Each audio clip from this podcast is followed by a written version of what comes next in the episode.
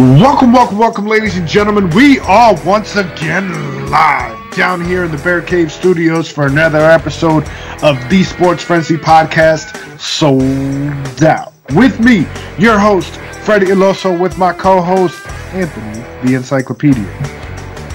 And, gentlemen, this is a call to all you fathers out there. If you don't like Shayna Baszler's language, you could be a father and tell them that she's a terrible person and they shouldn't like her for that or that they will get grounded and their tablets taken away if they ever do what they saw her do. She doesn't give a crap about your kids, so she's not going to modify her behavior for any of them. Boom, boom, boom. And there you have it, straight from the horse's mouth herself, Shayna Baszler. And that is actually our new one of our new features. That is the tweet of the week. Shayna Baszler ripping on a father who basically said, if you want to pull something like this, I'm okay with it. But my kids were watching, so if you aren't going to keep it to PG, say you should say so. Okay, so when I'm about, if I'm a wrestler and I'm about to cut a promo, by the way, folks, I'm not going to be PG, so you might want to mute. Now let me cut my promo. Yeah, that's right. That's horrible. Like, I'm sure that dad, when he was watching as a kid, he didn't care what happened. Right. So now there's I'm gonna go off on a little tangent real quick. Sounds good. There's such a double standard for wrestling fans. Like it drives me up a fucking wall. Like I can't understand it. You get you get pissed off when WWE does something, but then AEW turns around does the same thing, and then you're like, oh my god, this is the greatest thing in the world. And then you complain and you bitch and moan about something that a wrestler does on the side, and then it just it doesn't make sense. Like either make up your mind and just enjoy it or don't. And then another thing that blew my mind this week. Somebody was posting on one of the pages that we are a part of that I, it wasn't one of the guys in the group. It was somebody else who saw a picture online. But somebody just randomly went up to Arn Anderson's house this morning and got his autograph, knocked on his door and got his autograph. I would beat the living shit out of you if you just randomly showed up at my house asking for an autograph. That's the dumbest shit I've ever seen in my life. That's a grown man in his home, probably sleeping because he got home late. Like, are you people just out of your fucking minds? Like, I don't understand it. It doesn't make any sense. You, need to be institutionalized because that's ridiculous. Ran over. I'm sorry. Go ahead. No, I no, I actually I, I'm impressed. I didn't hear about this. That somebody actually went up to his house. Yeah, there's photo evidence. He actually signed it because he's half a decent human being. But like to just randomly find somebody's address, walk up to their house, and ask for an autograph is beyond me. Wouldn't be able to do it. I just I don't understand it. I'm, I'm I mean, admittedly, I've been I've always been too chicken shit to pull stuff like that. So that's that's just terrible. Um, wow, uh, folks, it's entertainment, you know, but for them, it's while they might be enjoying what they're doing, they might enjoy the interaction. It is also a, their job. Okay, someone gonna come running up to you at your job and ask for your autograph, or uh, show up at your house after hours. I mean, you'd be pissed. Come on, common decency. Let's go. It, it doesn't make sense to me, man. These guys are bugging out. The sense of entitlement is it's getting out of hand. Seriously, uh, wow. I, I if you're the, if you're that guy and you're listening to the show, I'm just gonna let you know. Don't ever show up at my doorstep, or I will call the cops. ridiculous, absolutely ridiculous. But we got some topics this week. We got a watch along at the end of this episode. Let's jump into it, Encyclopedia. What do we got? All right. So first off, we'll start with uh, we'll start with WWE. Uh, a lot of go- things going on here. Uh, first off, uh, not a major thing, but for those of you that might not be aware, a little history. So we all know that NXT is really the developmental league for the WWE. It has been that way for several years, but prior to that, they were on a much smaller scale as far as developmental went. And the group back then was actually called Florida Championship Wrestling, and it literally looked like they just found an oversized conference room in like a convention hall or something, and just like they would put like two or three rows of chairs around the ring, I guess. Um, and that was where some of the guys like Roman Reigns, uh, Dean Ambrose, Seth Rollins, a lot of the guys that eventually made it out of NXT actually got their start for WWE in Florida Championship Wrestling. There is a documentary that is rumored to debut on the WWE network next month about that. So I think this is really cool. I've seen some of some footage here and there. Uh, some of it was Punk, some of it was Roman Reigns, folks. If you don't know, Roman Reigns actually used to wrestle in just tights. I'm sure the ladies will like that. He did with a lot less tattoos. Very true. Very true. So that's coming out next month. I thought that was pretty cool. That'll be interesting to check out. Yeah, definitely. There's a lot of good stuff coming out on the network, which uh, is interesting that all the stuff's coming out now with the rumor that they are going to sell the streaming of some of their events, possibly the streaming rights. So uh, stay tuned on that.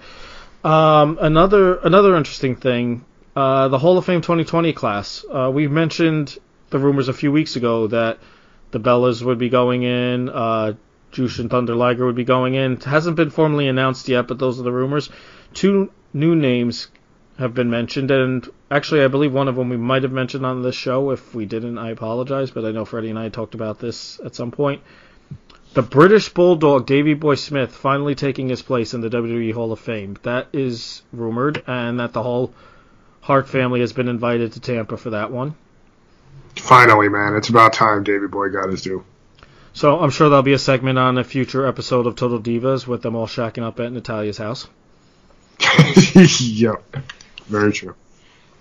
Oh God, that's going to be terrible. Um, but uh, for Davey Boy Smith, you know, well overdue. Uh, he's put them. He, he he was a big presence for them with the international market, especially the European market. SummerSlam '92, that was huge. yeah, the one time, the really, I think it's one of the few. Uh, it was the first time that a WWE pay per view actually was main evented by the Intercontinental Championship and not, uh, you know, some sort of tag match or the WWE title or something along those lines. Uh, Davey Boy Smith defeating the Bret, Bret the Man Hart there. Uh, and speaking of Bret Hart, uh, there was quite a history between him and Davey Boy even before that match. Davey Boy Smith was one half of the tag team champions, the British Bulldogs, with Dynamite Kid in the mid 80s. Uh, they both came over from Stampede Wrestling, as did Bret.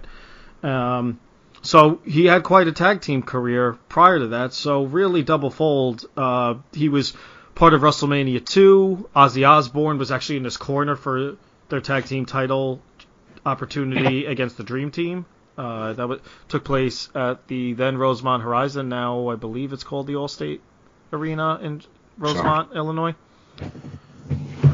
So, a lot of history there. Uh, he's he's one of those names that people have been surprised hasn't been inducted yet, especially when Jim Neidhart went in. Not to knock Jim Neidhart, but he was really known for the Hart Foundation and not much more than that. So, congratulations yeah. once once that's official. You know, hats off to him, uh, the late great Davey Boy Smith, and then uh, the uh, you have you mentioned that Intercontinental title match at SummerSlam. Any other Davey Boy Smith moments that stood out for you?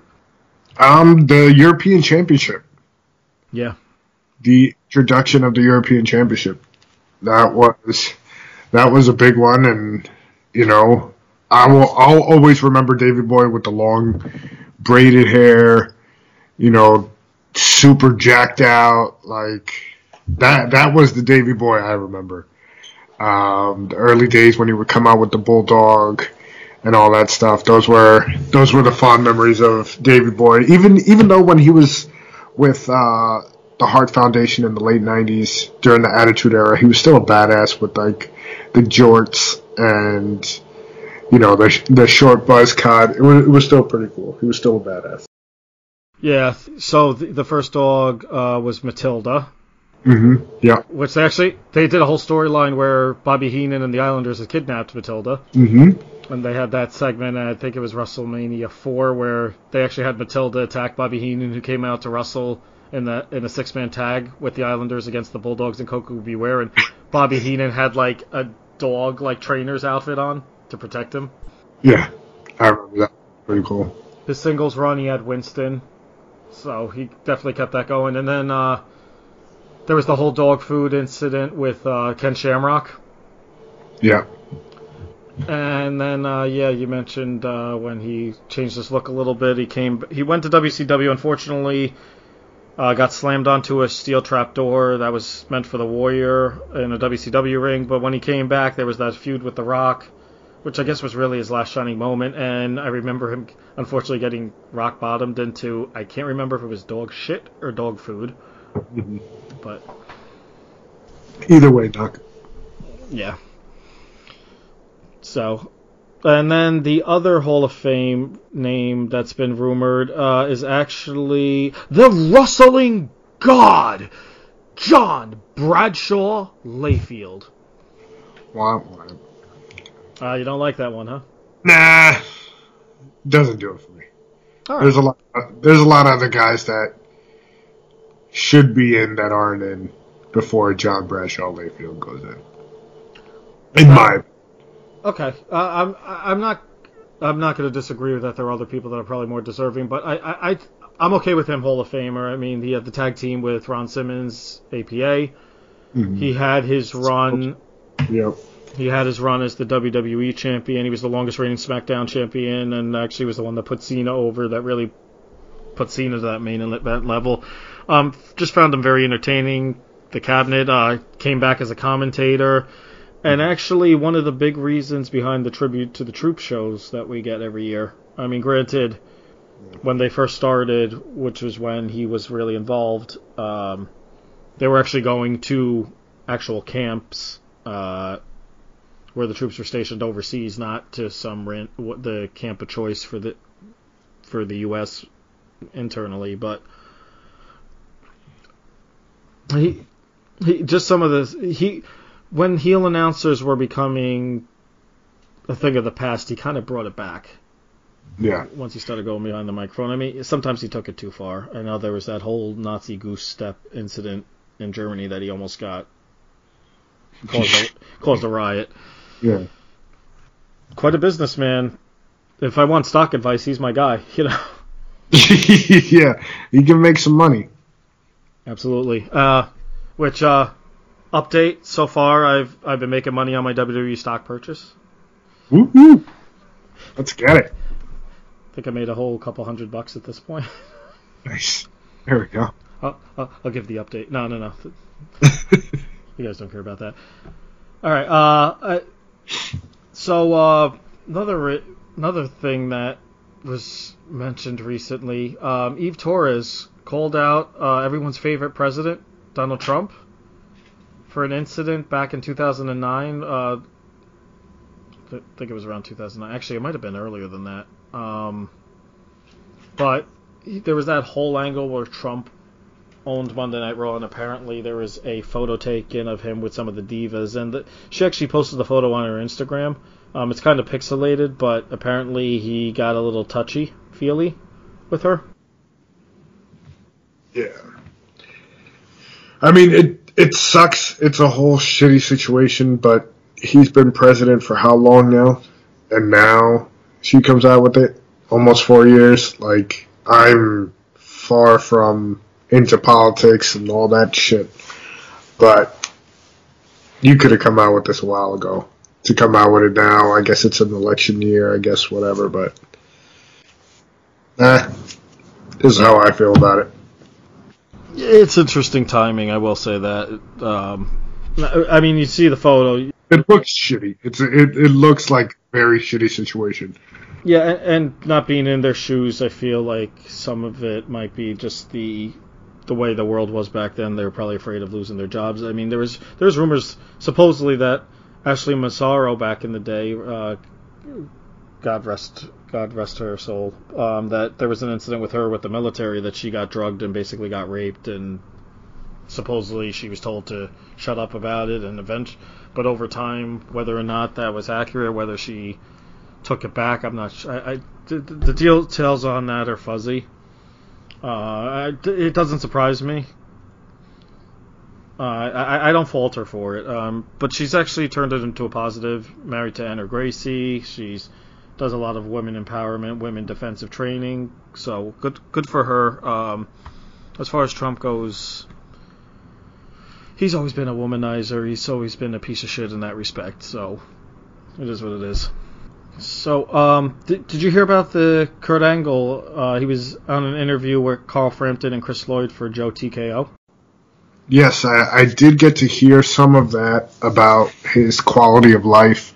Now he's struggling to deal with being sober and all that stuff. That's that's gotta suck, man. That's a very tough situation to be in.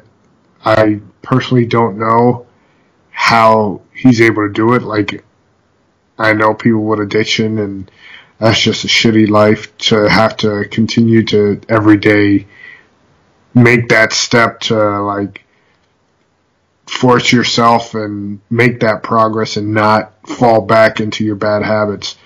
And, you know, more power to him. I, I wish him nothing but the best, and I hope he continues that good fight.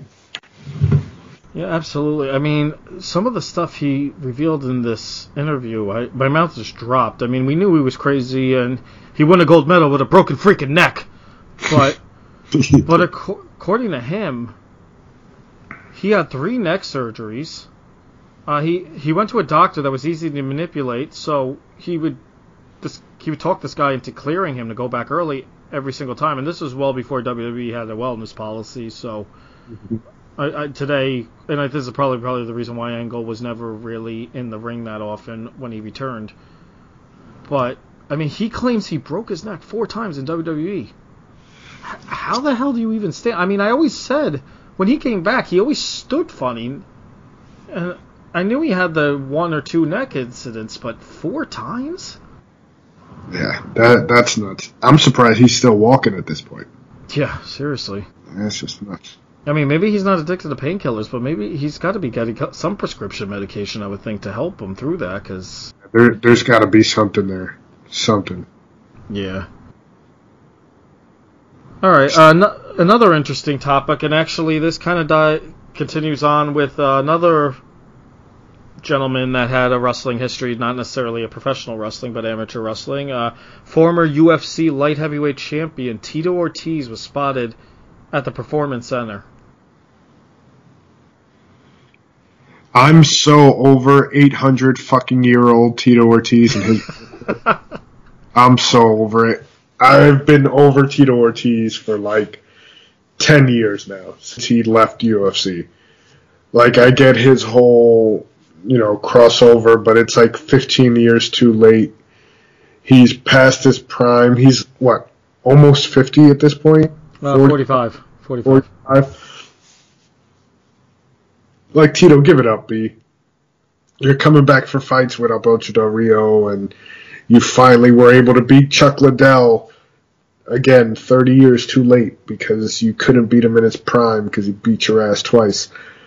I was I was a Tito fan, man. I was a Tito fan, but now I'm just I'm over it. When we got guys like Undertaker and Sting still wanting to have matches, and Shawn Michaels comes out of retirement for that blood money, and I, the guy Tito could cut a promo. I'm not against it as a couple, you know, give, give give him a shot. Let's see how he does. He might shock everybody. I mean, a lot of people reference TNA and Impact when he did some stuff with them, but I, I'd be curious to see how he did. I mean, I wouldn't necessarily bring him up onto the WWE roster unless they were really 100% sure that he could handle it and he could go. I'm okay with it. I mean, right now, so far, all that's been said is that he was did some training there and nothing more. Well, I, like I said, when we got guys wrestling into the 50, I mean, when we go to Northeast Wrestling and see Jerry Lawler, 70 years old, still wrestling, I mean, It's true, man. It's very very true. I'm okay with it. Uh, it, it. It is meant to be entertaining, and I don't think he'll.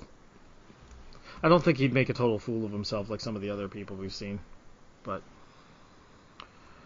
Alright, uh, next thing. Uh, got some contract news that has leaked out. Uh, first off, Shelton Benjamin was a guest on Chasing Glory, uh, Lillian Garcia's podcast, comes out every Monday.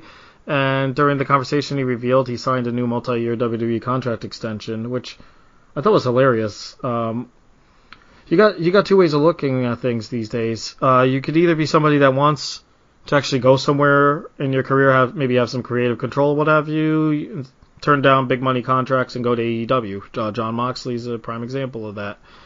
Um, and the revival looks like could be in that boat. Matt Hardy could be on that on that same ship soon enough. And then you got someone like Shelton Benjamin, who apparently during the interview did complain about uh, how he gets used sometimes, but yet he signed he signed the money. He signed for the money. So, uh, gotta get that paper, man. I guess I, I you know what I guess towards the it's the tail end of his career. I'm not. I don't hate it. Um, for him at least. Maybe he'll help the next generation. He's like a glorified jobber at this point now. Yeah, absolutely. Maybe they should have him re-team up with Brock Lesnar as the Minnesota Wrecking Crew. yeah, you never know. A one night only. Yeah. Well, so Shelton Benjamin, he'll still be jobbing out on main event uh, the next several years. And then, uh, and actually, interesting, he ended up with another match after he said he had his last Monday Night Raw match. Uh, but MVP apparently backstage producer for the WWE. I'm alright with it. I feel like more more eyes, more producers, younger producers that can be more in tune with culture and the generation that we're living in now. I'm mm-hmm. all for it. Yeah, he, I mean the guy the guy could definitely cut a promo and get the fans going, whether it was heel or face. So I will give him that. I, I think that's where his strength lies. I, if it's showing guys how to wrestle matches, not that he was, not that he was terrible. He was never terrible, but he's not. He wasn't great. I there's not most of what I remember about him are moments, not matches. I can agree with that. Yeah, I mean he had his series with. Um, the Voldemort of WWE, He Who Shall Not Be Named, Chris Benoit. I think those were the closest thing to memorable. He had his feud with Matt Hardy. Uh, but other than that, I don't feel like there's a whole lot there. Uh, I don't think he's a Hall of Famer, that's for sure. I'd personally put him with the Street Profits. Put him with the Street Profits. Let him let him be their mouthpiece, and yeah, I think it'd be freaking phenomenal. I think they could they could bust some ass and really move up the rung there with a, an actual mouthpiece. Even though I'm not saying uh, this dude a promo because he can cut a promo like nobody's business, but the other guy, he kind of lacks it. Angelo Dawkins is weaker in that. Uh, Montez Ford definitely, but you know what? I think they do well enough that if he was a backstage presence for them, like maybe you see you have him do, backstage doing skits with them. Maybe he's their agent, but not necessarily their manager at ringside. I think that that, that mm-hmm. I could be on board with. Yeah, that'd be cool. All right, I could go. I could, I could go with that. Um, speaking of the Street Profits, apparently next week, which we will have our Super Showdown preview next early next week, uh, or by the middle of next week. The Street Profits will be challenging Seth Rollins and Murphy, not Buddy Murphy, because Vince likes one named wrestlers. Murphy tag team title match at Super Showdown. I. I, I'm guessing it's going to end in a schmaz or something. I, I just feel like the Street Profits. First off, I think they, they get hot, the fans get behind them, and all of a sudden they're off TV for a while. Um, I, I, I want them to get built up over. Have them on TV like four or five weeks in a row, feuding with the Rollins and Murphy, and as we talked about several times, get that tag team title win at at WrestleMania in Tampa. Yeah, I agree with you. I think this is going to be the start to their WrestleMania moment run, and they'll get screwed over here somehow by maybe by AOP or whatever. But I, I think this is going to lead to their WrestleMania moment. Yeah, yeah. Hopefully, hopefully that's the case. I, I, I hope it's not a sake of they're going to have the title switch there in Saudi Arabia just for the sake of having the fans be happy with one result because I'm not sure how the Saudi Arabians are going to take the Fiend beating Goldberg if that's what happens. Yeah. It's actually interesting how they've stacked this card for Raw. I think on the SmackDown side, I think I counted it's Bayley and whoever is challenging her, which we'll find out on SmackDown this week. Uh, you're going to have The Fiend and Goldberg, so that's only one real active SmackDown person in that match. And then we got Roman Reigns versus Baron Corbin. Oh, wow. So I might not see either one of them on SmackDown this week. Big fucking deal. That, that feud should have been over a while uh, while ago, and it's yeah. Every time we think it's over, it gets extended again. Yeah, exactly. But uh, should should be a nice uh, glorified house show, as Stevie G would say. Yeah, for sure. Um, what I did like, what I liked and I didn't like at the same time, we are, at least started announcing. We announced our first match for the Elimination Chamber pay per view, which is barely a week and a half after this. What I found interesting is the participants and why this match is even happening. We know Shayna Baszler is challenging Becky Lynch for the Women's Championship on the Raw side at WrestleMania. Why do we need an Elimination Chamber match between her, Natalya, Ruby Riott, Sarah Logan, Liv Morgan, and Asuka? We don't need that. If you wanted to have Baszler face someone one on one like a Natalya just to get her over at that show, maybe she puts Becky Lynch out and she ends up having a one on one match just to get her over because the people on the Raw side haven't seen a ton of her. I'm okay. Uh, I'd be okay with that. Or maybe you do a tag match, maybe a six man. You could have had Becky and two others face Shayna, and I guess maybe the tag champs Asuka and Kairi Sane. I mean, Kairi Sane has been sitting on the sidelines lately. She's just been doing job duty for whoever Asuka's going to face next. Yeah, basically. And where's the women's tag team title? It's like, oh, we, we forgot to establish team, so we're just gonna have Asuka go solo. Yeah.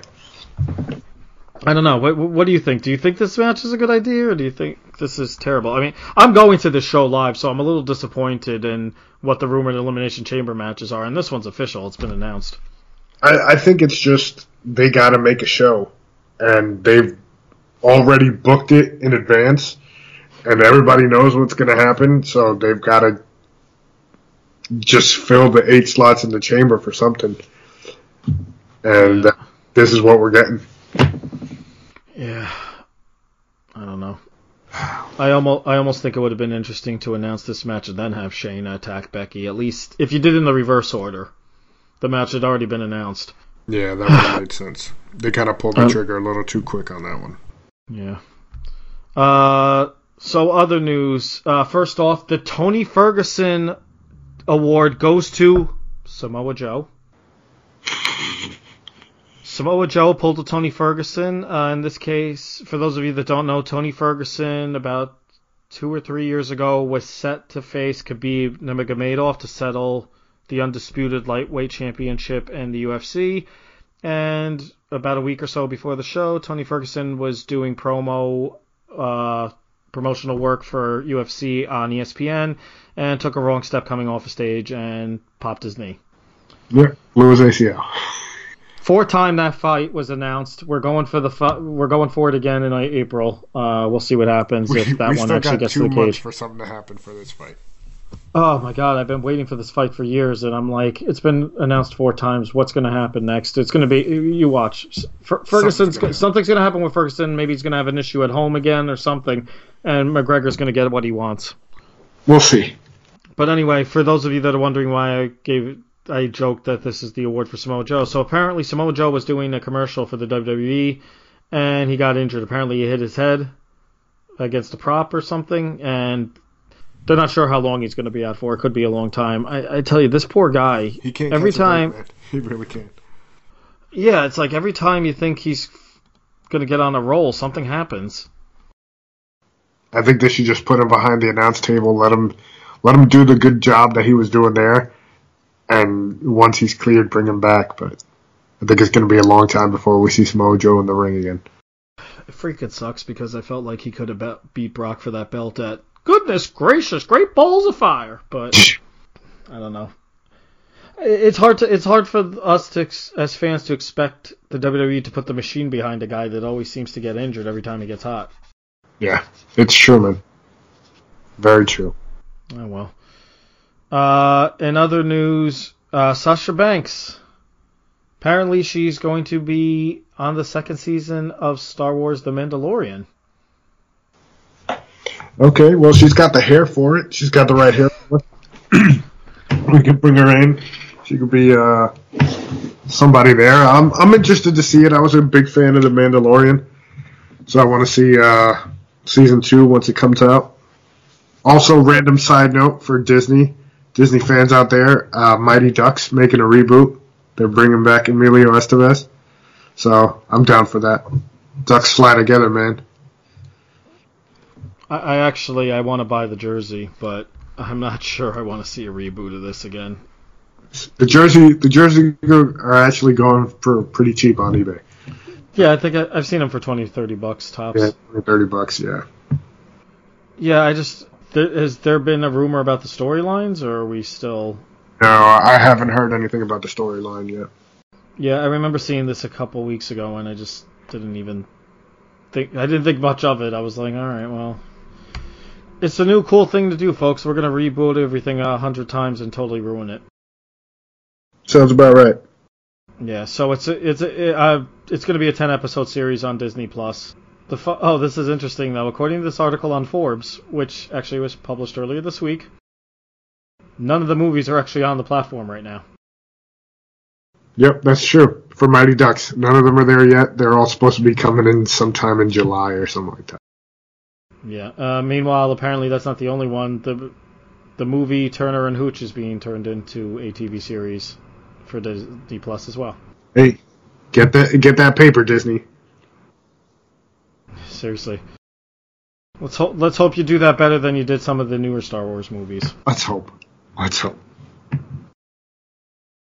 Apparently, we need to have a separate, uh, not just the Souled Out podcast, not just the frenzy. We're going to need to do an entertainment show of some sort. There you go. Well, anyway, as far as Sasha Banks go, I think it's gonna. This is gonna be similar to me, like Gina Carano was on season one. I'm gonna be waited, staring at the screen for that first appearance and get all excited when it happens. It should be interesting because yeah, I think she. I, I think it's gonna be interesting. I mean, some would argue that she already does act. She knows how to act, so. There you go. Yeah, d- definitely should be fun. And then um, last WWE note, uh, sad note really. Um, Cathy Kelley has officially left. Uh, NXT Takeover Portland was her last night. She did the normal Facebook chat video with Triple H after that show went off the air, and he really spoke very highly of her. I mean, poor, the poor girl was crying by the end of it. Um, the Undisputed Era came out and kind of made her an honorary member for for a few minutes. Um, and then when they did the Undisputed Era pose, they actually kind of stepped in front of her and left her in the back. It was it it was funny, but um, she I really enjoyed her. The first time I saw her was actually at one of the Sam Roberts Summer Sam events, uh, podcast recordings. Uh, I was captivated, and I used to. I think I went with Stevie G at least twice, and both times I was like, I really want to get a photo with her, and I always chickened out for some stupid reason. Just be like one of these fans and just show up at her house. There you go. Oh God. Maybe, maybe I could tweet Finn Balor and he could give me her number. There you go. There was a segment, an interview she did with him like a couple months ago after he returned to NXT, and I remember watching it thinking, I wonder how awkward this must be for the two of them because, for those of you that don't know, she apparently was with him for quite some time and then the, things ended. Alright, and then uh, over to the AEW side. Uh, not a ton of news there. Their big pay per view next week, Revolution, is coming. Uh, we do know now officially the Tag Team Championship will be on the line. It's going to be Hangman Adam Page doing cowboy shit along with Kenny Omega, and they'll be defending those belts against elite members, fellow elite members, the Young Bucks. Woo! Also, All Elite Wrestling got their first run of wrestling figures. Yeah, I saw that yet last night. Wicked Toys, I think. Yeah, the initial run is going to be Cody, Young Bucks, um, Brandi Rhodes, and Kenny Omega And Chris uh, and Chris Jericho. and Chris Jericho. Yes, with the title. Yes. How the hell did Brody? Br- how the hell did Brandi Rhodes get a figure before some of the other people? How how do you not have a Luchasaurus and Jungle Boy figure? Well, because your husband runs the company. That, that's how you get that. Nepotism at its finest, man. Yeah, seriously. Uh, for those of you that need to look up nepotism, you're not alone. Uh, another thing, AEW, uh, we do not just have a Wednesday night war. Apparently, we have a Thursday podcast war. So after the bell, the WWE podcast releases on Thursday, and for the first time today, AEW launched their own podcast, uh, being hosted by AEW referee Aubrey Edwards and everyone's favorite announcer from WCW Nitro, Tony Schiavone. Womp womp. AEW Unfiltered. I- I'm curious. I I did subscribe. Um, I'm a week behind on my podcast. I always am. So I'll give you guys my thoughts on that podcast once once I get around to he- hearing the first episode. Uh, it sounds like every week they're going to have a different wrestler on, and they're going to be focusing on that on that wrestler. But I, I, I think it's a good move. I was actually kind of surprised that they didn't beat WWE to the punch on this one. As far as Schiavone goes, that's two podcasts a week he's going to be doing now, and not. And I'm sorry, I said unfiltered. It's un, it's called unrestricted. But Schiavone already does what happened when with Conrad Thompson. I'm sure there's going to be people asking, what does this mean for that podcast? I don't think that's going away. But he's doing two hours minimum of AEW week. What happened when he's already doing watch alongs and they do entire pay per view shows? So that figure on average two and a half, three hours there. Now he's doing a weekly one hour with AEW. I mean, from a guy that kind of, that was managing uh, or working as a barista at Starbucks, and there's nothing wrong with that, folks. I'm totally okay with that. I'm just referencing Britt, uh, Britt Baker's Way, way to job shame him. Way to job shame. I'm not You're job total ca- uh, cancel culture, cancel cor- culturing him right now. Way to go, Encyclopedia. Way to go. Dude, you know how I would have fucking marked out if I pulled up to a drive-through, extra mocha frap, and Tony Schiavone was handing me? I, I met the guy. I met the guy last year, WrestleMania weekend. He, he did a show with Eric Bischoff, and I paid extra to get to meet them beforehand. Uh, ni- very nice, friendly guy. He was a little nervous that day, but anyway, uh, Sh- Schiavone's definitely keeping himself busy. The only thing I will shame him for is the double earring studs. Just get- The two little diamond earrings. I just feel like I, I, I don't know. It just doesn't work for me. But be that as it may.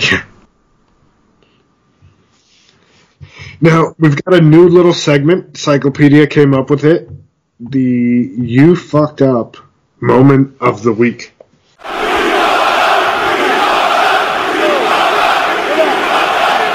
What's the fucked up moment of the week for us this week, Encyclopedia?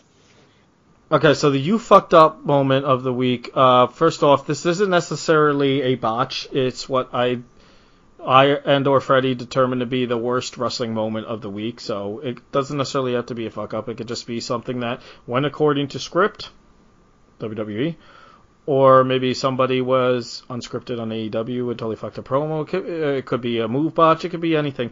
For me, it has to be last night's Dynamite episode, we had the tag team battle royal. And we had SCU do a top rope crossbody onto half the freaking tag team roster. There was like 15 guys. And apparently they couldn't catch them. They all went down like a ton of bricks. It almost looked like the atomic bomb was dropped and everybody just exploded.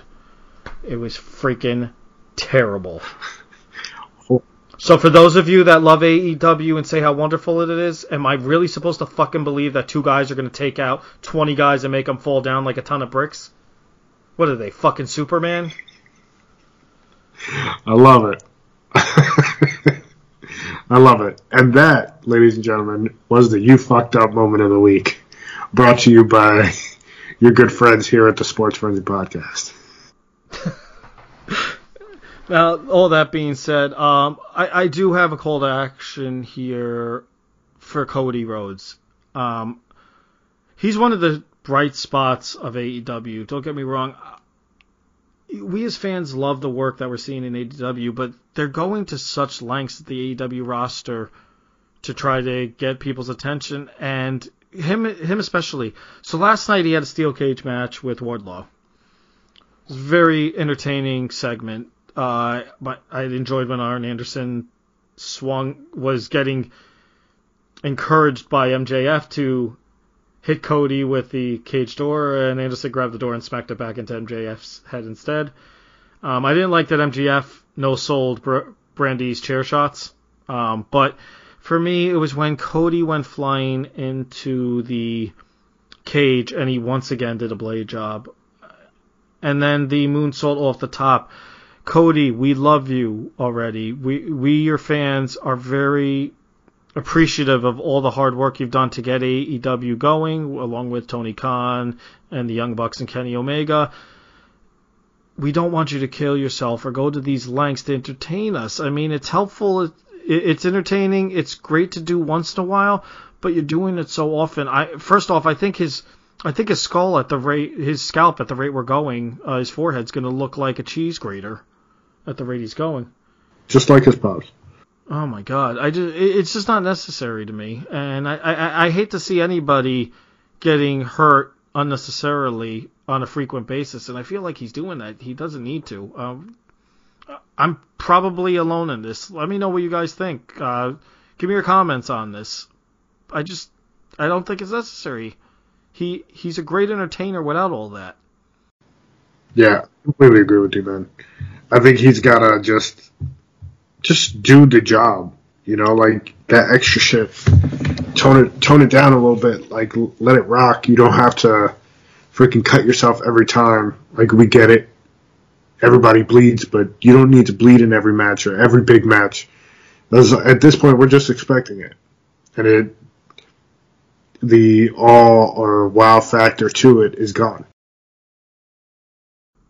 Yeah, absolutely. I mean, and this, and for the fans, you're not helping the matter either. I'm sorry, guys. When you start chanting everything, every single match that goes longer than 10 minutes, this is awesome and holy shit, you're encouraging this stuff, and it's okay to for it to have that moment every once in a while, but you're so clamoring for it that when it doesn't happen, you act like it's a letdown. It's not good enough. Aren't you just happy being entertained watching the show for what it is without these guys killing each other? Because that's what it's going to come to. I really feel like we're going to see a death in the ring because somebody's going to go too far just to get the fans' reaction. When is too? When is it too much? It's never too much. For some of these freaking marks, it's never too much. I hear you. It's crazy. But uh, speaking of marks, um, sorry, Mick, but one of the uh, biggest marks, probably at least a mark in the 80s, was Mick Foley. And that leads into our watch along for tonight. So it was February 27th, 2000. A 19 year old Encyclopedia was sitting at the Hartford Civic Center for his very first WWF pay per view. So this one's near and dear to me. And it was No Way Out 2000. It was Triple H versus Cactus Jack in the Hell in a Cell match for the WWF Championship. The storyline had been going on for a few months already. The McMahon, the McMahon Helmsley era was in full swing. Mick had already lost his job temporarily on Monday Night Raw back in early January. Eventually was brought back. Had a great street fight against Cactus. Uh, it was ca- as Cactus Jack against Triple H. Uh, we got Cactus Jack here, uh, but came up a came up a little short. Uh, this was the rematch, but uh, the catch was Triple H granted him the title shot, but in exchange, Cactus had to put his career on the line. Uh, do you have any specific memories of this one? Um, I remember this one. It was a good one. Um, you know, it was kind of like that rise of Cactus Jack. He had just started coming back big after his uh, little title feud. Remember with him and uh, was it Chainsaw Charlie, which was Terry Funk against the Outlaws. Oh yeah, two years prior. So it was kind of like his recommence or resurgence, you would say. Um, I'm excited to rewatch this. I haven't seen this one in a while. All right, so uh, let's, for those of you that want to watch along, turn on your WWE network. Um, apparently, this is we've been talking for so long because I never shut the hell up. Uh, I had this ready, fired up to go when we started recording, and my TV actually got fed up and turned itself off. It's a longer episode for you guys, so uh, we hope you guys tune in. Maybe catch this in two parts, pause it out, maybe maybe pull a uh, maybe pull an Irishman, pull pull an Irishman, watch it in two parts, listen to us in two parts. Um, you don't have to CGI us like they did in the Irishman. You know, we're live and in living color. We don't look like we're 95 years old pulling uh, double duty here, but um, I'm pulled up encyclopedia while you pull yours up. I am at uh, 204.21. I pulled it up on the network. I searched No Way Out, found No Way Out 2000. Uh, went down to their bookmarks page, or along the bottom in the bookmarks, and I pulled up the Triple H Mankind Cactus Jack Hell in a Cell. So what's really weird for me Mhm. is I did the same. I actually did a search for No Way Out. I went to the menu list, and it chose the match. And for some reason, when I hit play for the match, it starts off with Jericho and Chyna. I, it was right after they had thrown Kurt Angle into the trunk of that car, and Jericho slams his fist down. I don't know why. Whoever did the bookmarking did a lousy job, at least on my version. But anyway. So 421 for you guys. All right. Uh, oh, and if I put it that loud, I'm gonna blow you guys all the way. All right. So, all right. So you said. Was that the choice of words you wanted to Yeah. There you go. All right. idea. Take that back. All right. So I'm gonna start it. Uh, I'll start it with the match. You can hear the do do do do in the background because I'm using Apple TV. Okay. So I'm at 204, 15, 16, 17, 18.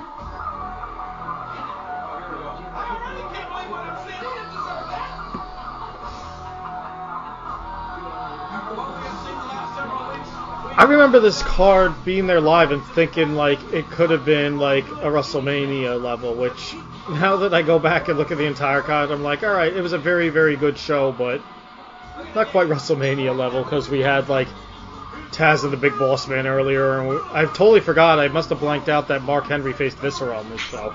It's good to see the AEW uh, cage.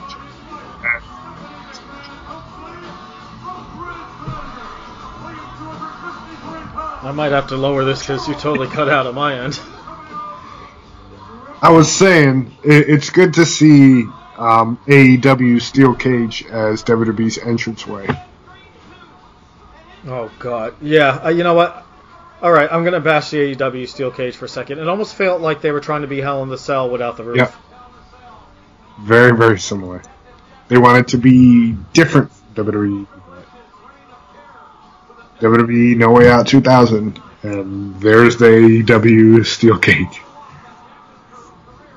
I got triple. I got Triple H on the ring apron now, looking out over the fans, along with uh, big busted Stephanie McMahon and all her nippleific glory.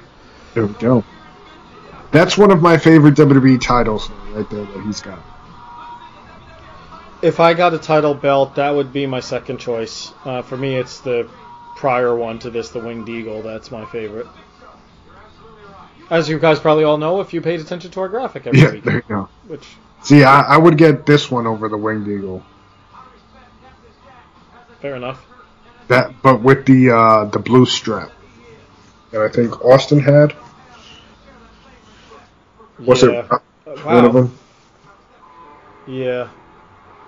Wow, I totally forgot that there were actually Triple H fans with Foley will die spelled out. Uh, I'm, I'm a little past that now, but ca- got Cactus Jack entering now. Yep. I don't remember going into this match if I thought he was legitimately going to lose or not. I feel like kayfabe was still alive back here, or So, yeah.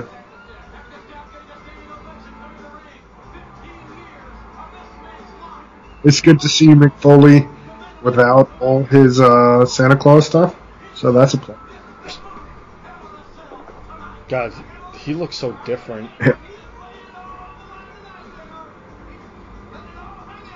Now sometimes when you see him on TV, the poor guy barely walks. It's just, and this is this was one of those matches that contributed to the. Yeah, it's good. Now the 13 minutes for the cage to come down.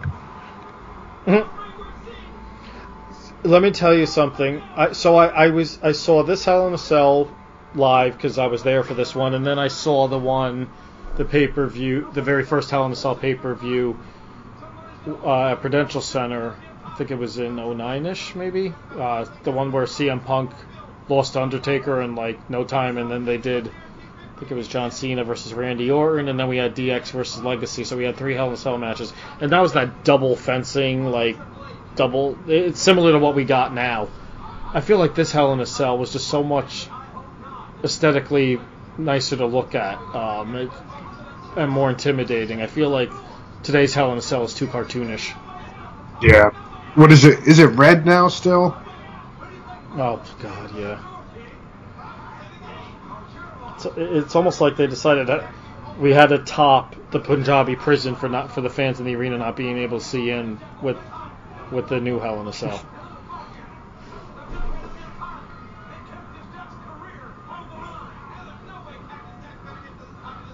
How crazy would that have been if we actually got a Cactus Jack WWF title run? that would have been crazy. So, for you, Three Faces of Foley, who was your favorite? Hmm. That's a good one. Um, I would say when he first came out, he kind of freaked me out as Mankind. Okay. He got there. I do remember him from the WCW days, though his early WCW days. You know, tuning in at 6:35 p.m. to Shotgun Saturday Night and Clash of the Champions and all that stuff. It was WCW Saturday Night. Shotgun Oh, Saturday yes. Night was Sorry. WWF. Sorry. WCW Saturday Night. I remember watching those and watching them there. Um, but I would have to say probably the most entertaining version of the Three Foleys was probably Dude Love for me. okay. I did enjoy his his work there, but I, I did I I liked Mick the most when he was with the you know the Rock and Sock connection. Okay. Yeah, I. I remember. I remember when he made that Du- Dude Love debut. The first time you saw him was actually it wasn't him. You saw his boots tapping when Austin was basically fighting the Bulldog and Owen Hart by himself. And I remember thinking, "Who the hell is this?" Yeah. I, I do remember that. That was that was funny. But uh, for me, I think I my first my first introduction to Mick Foley was the Mankind character. I didn't have TBS back then, so I didn't watch WCW. Uh, eventually learned about all that through his WCW and ECW days uh, years later, uh, when tape trading really became a thing and WCW was really on the map at that point. But uh, and it also might have been the fact that our local video store every once in a while would sneak in a WCW video as a rental option when the WWF videos were getting too expensive. Um, but yeah, I, I think for me it was, and it might have just been because because uh, it was the original Foley character. For me, I think it was always Cactus Jack. Um, Funny, but funny enough, the first time I actually saw Foley live was not here in his so-called last match. Uh, sorry, spoiler alert, folks. Foley loses.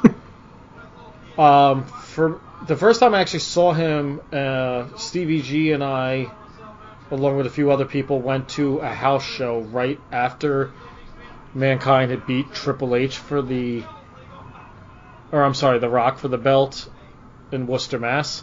They did a house show at the Continental Airlines Arena, which is today the locked up Izod Center at the Meadowlands.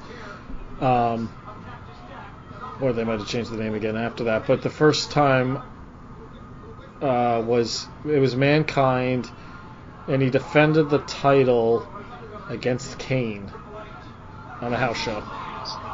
A funny story. You should bring that up. The uh, Continental Airlines uh, took my son to see Guardians game. And he's like, "What's that over there?" you know, first there was the giant mall. The, what is that? Uh, American Dream or something like that. The name of that mall. Which is that? Which is actually open now. Yeah. And um, he's like, "What's that over there? What stadium is that?" I was like, "Well, that was Continental Airlines." You know, gave him the whole backstory on it, but it was just funny because kids nowadays they have no idea what that is. Uh, the fact that it's even still standing. I mean, folks, if you want in there, like I was in there for UFC fights before they finally shut its doors and what have you. I know WWE, I think, was one of the last shows that ever ran there. I think they did a house show there. They still used as monitors throughout that that stadium tube TVs. Yeah. And this was well after tube TVs were a thing of the past, and HD TVs have been around for like over 10 years at that point. Uh, so this is an interesting spot. Stairs laid on Foley, and Triple H is beating the shit out of the stairs with a chair. and I'm giving AEW crap, really. Tons of damage he's doing there to Foley.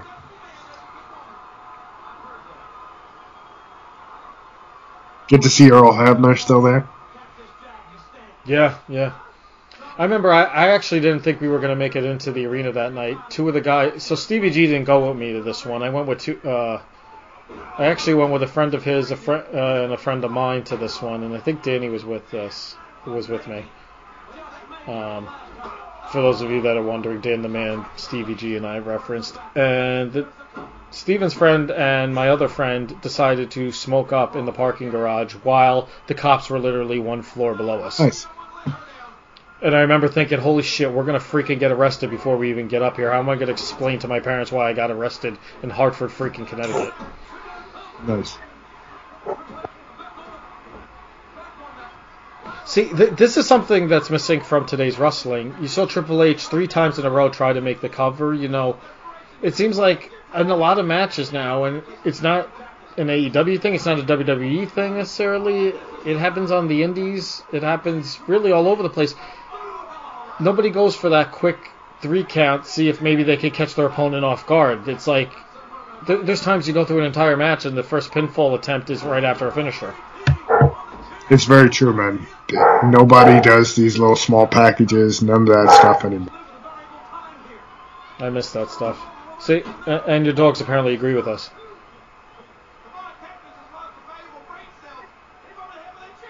Well, Triple H kicked out of after that DDT on the chair.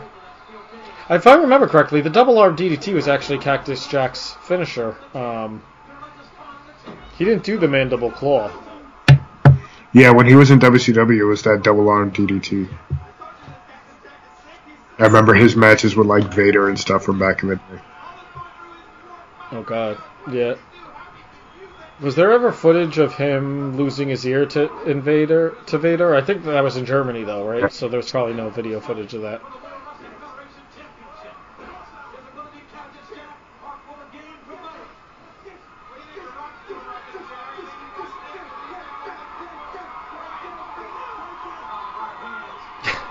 bang bang.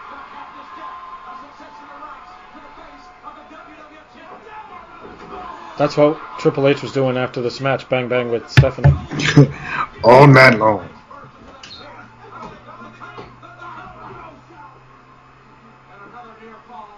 It's all about the dick and how she played it.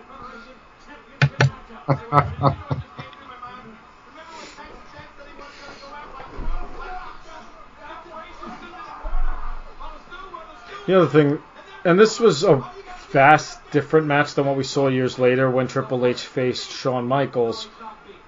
It's been mostly brawling. It has. I remember when Triple H and Shawn Michaels eventually went to Hell in a Cell. There was like so a lot of technical wrestling in that one, which I was just. It was a great match, excellent match. The way they two killed each other that, for that one, they went like 40 minutes. But I remember thinking to myself, why are they not trying to beat the shit out of each other? You're locked in a cell.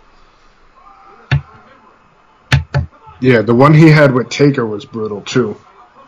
That was just all over the spots and all that stuff. It wasn't wasn't um, It was WrestleMania. yeah, that was WrestleMania and wasn't Jerry Lawler, 28. Mankind and um, Jerry Lawler and Michael Cole's like booth. That was 27. That was 27. 28 was the one in Miami, and then Shawn Michaels was actually a special guest referee. Oh, The end of an era. The, the first Triple H Undertaker match was at WrestleMania 27. Well, at least the first one that they acknowledged, because we had to forget that Triple H has actually faced him at WrestleMania X7. yeah. Hey, we got blood, There we go. and there were, I didn't see a blade job there. But see, and even with Cody with the steel cage, like last night, I was okay with it because I, I, I, don't like seeing him take too much of a beating. Mhm. But in a cage match, you expect you, that's more of an occasion where you expect somebody to bleed. I mean, unfortunately, WWE with the no blood policy, now you see guys get thrown into the steel cage like fencing like three, four, five times in a row, and there's no blood, and it's kind of that realism I do miss. Right now, remind me why was it again that they like thirteen padlocks on the door? For to, to keep Kane out? No, I don't know. it might have been to make sure DX didn't get involved. I'm not sure. Uh, spoiler alert: not, they will not be contained. nice. This was when Stephanie really would go over the top with the acting during this era.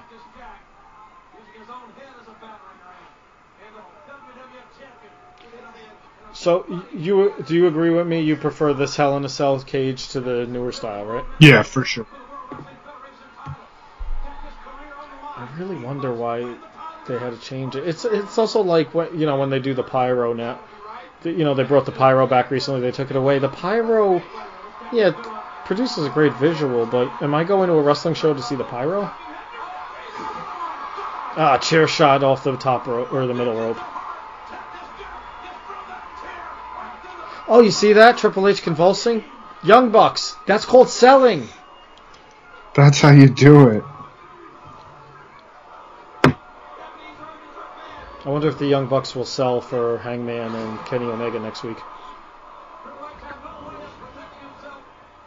Did you see the super kick uh, Sammy Guevara took and his knees bent back on the landing? How the hell he didn't blow either one of his knees out? God only knows. Oh, there it is, folks. The cage has been ripped open.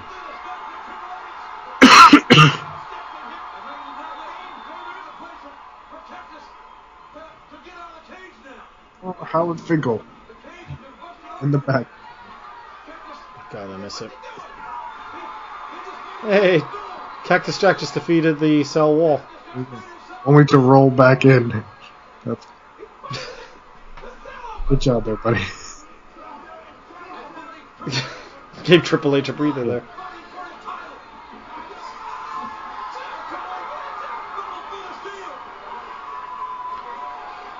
And look at that. Cactus managed to break skin by going through Yeah.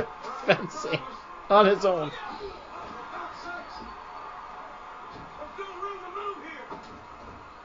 Nope. JR's got blood on him. On his Who's shirt. gonna pay? Who's gonna pay? Who's gonna pay the dry cleaning bill?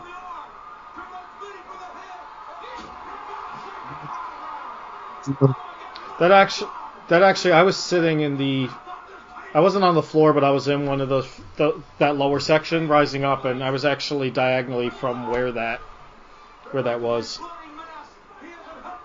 Actually, I probably got the photo somewhere. Maybe I could. Maybe I'll over the next week or so. I'll try to see if I could scan that and share that with everybody.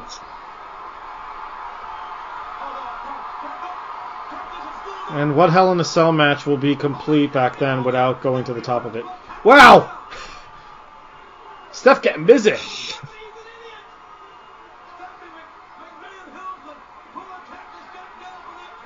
This is back in that era where, uh, oh, Nippolitis. It's a little chilly in the arena. I was gonna say I don't remember it being very warm in there. It was February, so I'm sure it was. Uh, It was cold. It was cold outside that time. That's true.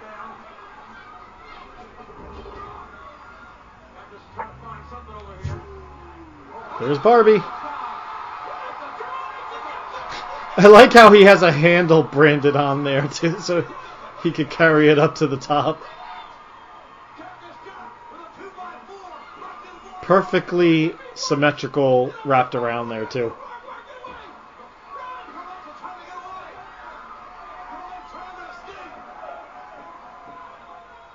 Oh god.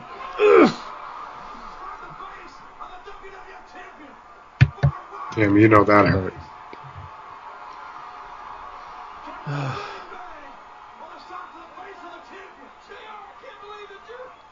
And pro- the picture was probably not this clear on pay per view back then. Now with the HD TVs, I mean, e- e- even to digitize it, they, there's some cleanup going on there.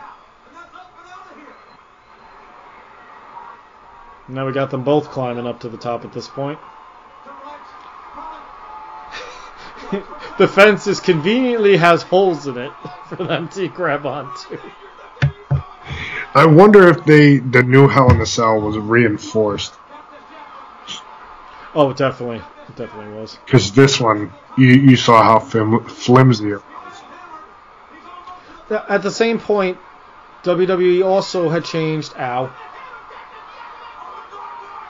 They had changed the uh, steel cage. They had got they had fencing, and then they went to the old blue style, and then they w- eventually went back to the fencing.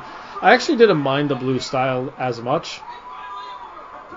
I was okay with that, but did you have a preference there? I like the blue style. Okay, so you're the same. I'm sure that was super cumbersome to transport. So that's probably why they switched up to this paneling, where they can kind of break it down and That's true. Yeah, now now when they have the steel cage like hanging above the ring before, I just I think part of the excitement was seeing them assembling that thing uh, back in the day. Fencing or the blue. I, I, I liked the blue. I was sad to see it go, but I know they really only brought that in when uh, King Kong Bundy was facing Hogan at WrestleMania 2. And I know there's a lot of debate whether steel cage matches should be pinfall and submission only or escaping over the top. I actually, I think the escaping over the top made it interesting. I the Bret Hart Owen Hart match specifically stood out in my mind. Which I know Steve, I know we did a watch. Stevie G and I did a watch along for that months ago. And this was actually the second time that they were locked in to a cage type environment. Uh, we had we had Mankind versus Triple H at the 1997 SummerSlam. That was the one where Foley went up to the top to emulate Superfly, ripped open his shirt. It was supposed to reveal the heart, and the heart had sweated off him. it was just a giant red blob. yeah.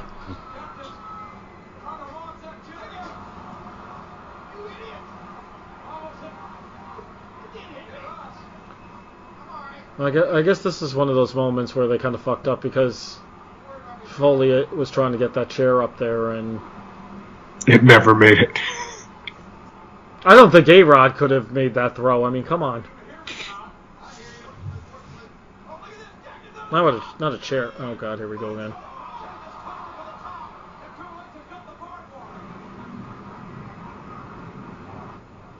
And see, this was the thing with these Hell in a Cell matches back then, this was there was a build up to this. You didn't get it as a one off at a pay per view like we saw with the Fiend and Seth Rollins and like the worst Hell in a Cell match of all time. Or maybe that was CM Punk versus Ryback. I don't know. Um, actually, if you think about it, Punk didn't have a very good uh, Track record for Hell in a Cell. Yeah. But uh but this was built up over like a 2 month period. They out you didn't start with this. Yeah, it, this wasn't. This was the blow off. This wasn't the the startup.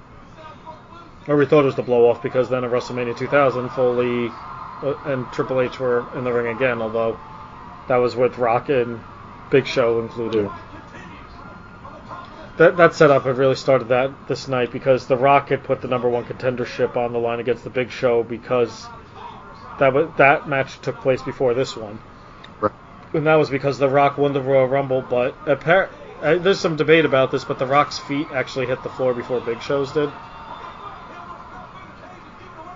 So Big Show used video replay to prove that he should have been number one contender. And Shane actually turned on or came out and cost The Rock the match. Now, But back how then, bad you- would this have been? This spot, if that cage Mhm. breaks out underneath them and they just plummet right into like the corner and the steps that are there. God, if one, if one of them had landed post first or steps first, would have been paralyzed probably.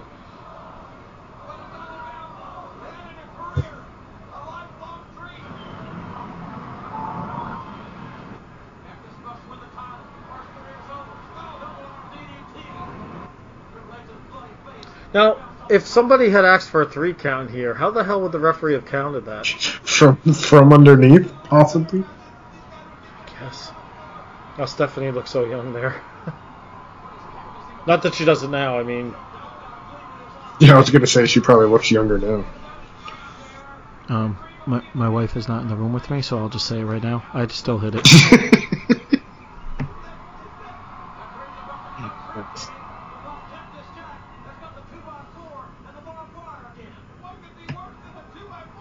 Uh, here it comes.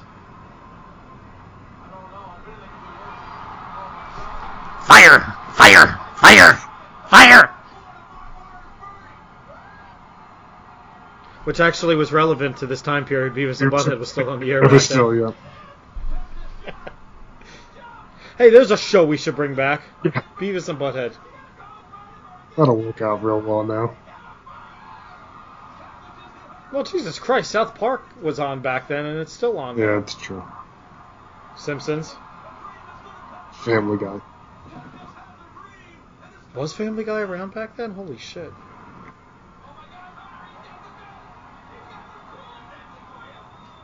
Oh, there's something we don't actually see very often. I didn't even think about that.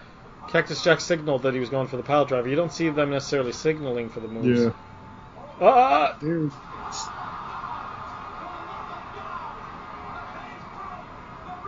So I was there live. You hear that? Uh huh. How qu- how quiet the crowd got after that one.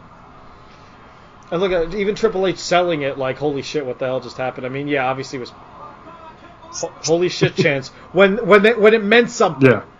Not like every time at every show you go to.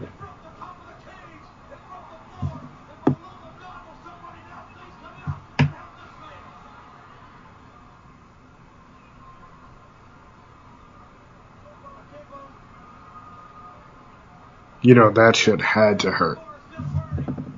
Absolutely. I remember somebody was like, "Oh, there was probably a mattress under that hole," and I wanted to be like, "Shut the hell up." And it was tough because this was after the infamous Mankind Undertaker Hell in a Cell match, and back then, you know, they did try more so. It was still an era where you could still try to one up what happened in the past. I mean, now I think with Hell in the Cell, there's just only so much you can do at this point. But yeah, I get, how do you top him going through the cage the last time? Oh, we'll have him go through the ring too. Yeah.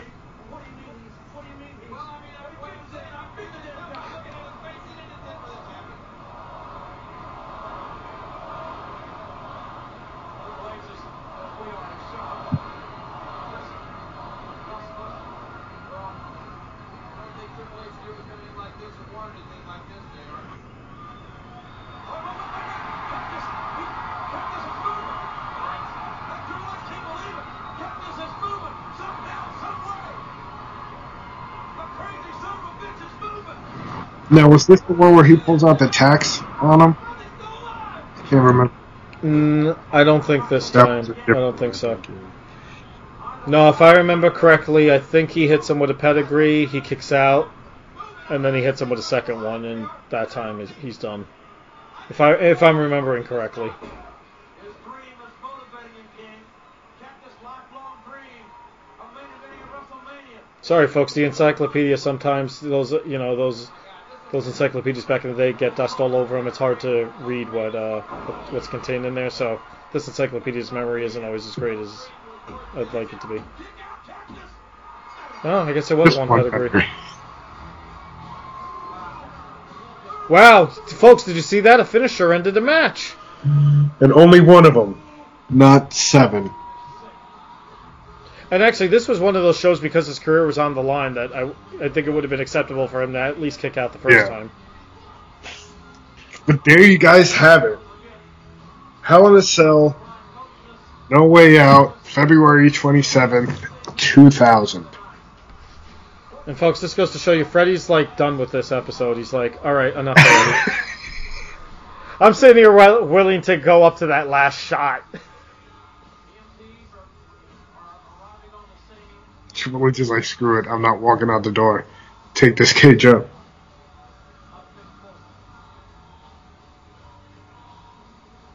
I don't remember people leaving the arena in a mass exodus either when this happened. I mean, this was really the beginning of that era where people felt like Triple H had to win everything. Right.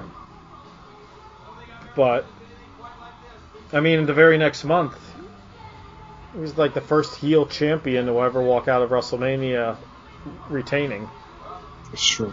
That there was always that formula prior to that that the heel did the job for the face who became the new champion, not here. But yeah, this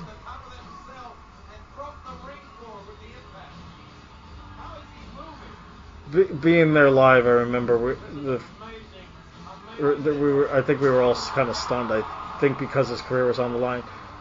Nobody, and I said this before. I don't think anybody was really 100% sure that this was going to be his last appearance. Yeah. It's kind of like when uh, Shawn Michaels, the second time he faced Undertaker at WrestleMania, at WrestleMania 26, and he put his career on the line. It was one of those where, up until maybe a week, bef- week or two before, where the rumors really started coming out, people really thought, "Wow, he's going to end the streak." There was a time period where if there was a career-ending match, or someone put the career on the line, that probably meant they're winning it. Um, not so much these days. And I remember I, a few weeks after this, uh, when they were announcing the WrestleMania 2000 main event, and Linda paraded Foley out because there had to be a McMahon in every corner at that WrestleMania. They, uh, I remember Mick saying he did what nobody else had done before. He lost his a retirement match and came back in three weeks. nice.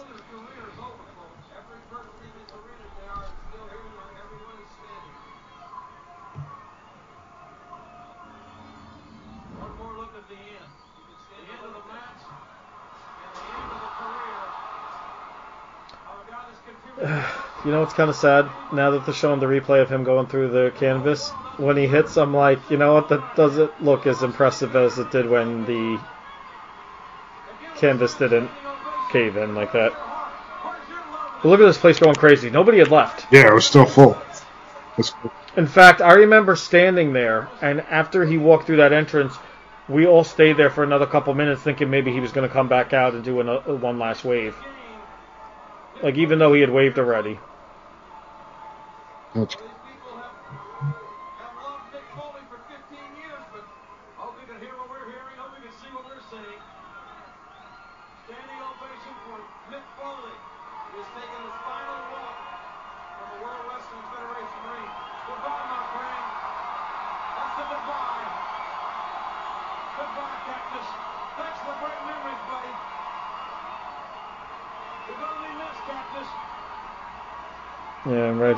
kind of gives the bang bang. I think. Or, yeah, there. Yeah.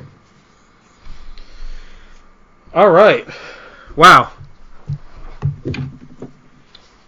I think I've I haven't watched that match in a long time. I think I'd watched it two or three other times before.